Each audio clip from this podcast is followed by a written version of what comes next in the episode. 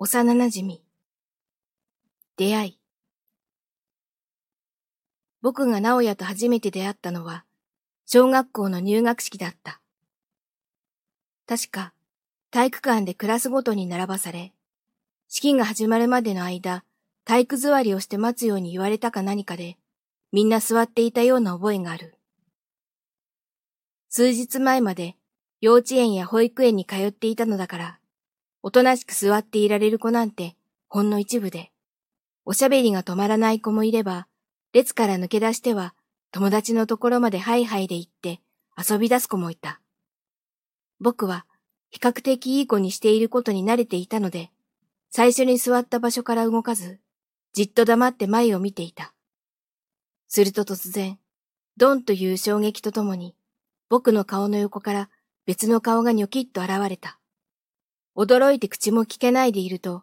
その子は僕におぶさったまま、遊ぼうと、僕に笑いかけた。長いまつげに縁取られた、丸くて大きな目が、猫みたいに可愛くて、その子のふっくらとしたほっぺたが、僕の頬にくっつくたびに、なんだかドキドキしたのを覚えている。僕は、その子ともっと仲良くなりたくて、帰りの時間を待って一緒に帰ろうと誘った。するとその子は、弾けるような笑顔で、うん、一緒に帰ろうと言って、背負ったランドセルの色に驚いた僕は、どうして黒いの？と聞いた。本当は、水いるのが良かったんだけど、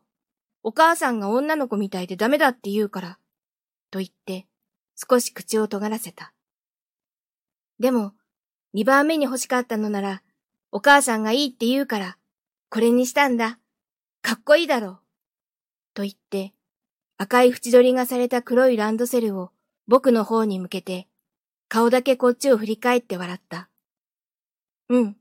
かっこいいね。と僕は笑い返した。それから学校でも放課後も毎日のように一緒に遊ぶようになり、しばらく経った頃に、最初女の子だと思った、と言ったら思いっきり蹴飛ばされた。なおが男の子だと分かってからも、どんな女の子よりも、やっぱりなおの方が可愛いと思っていた。でもうっかりそんなことを言ったら、また蹴飛ばされそうだから、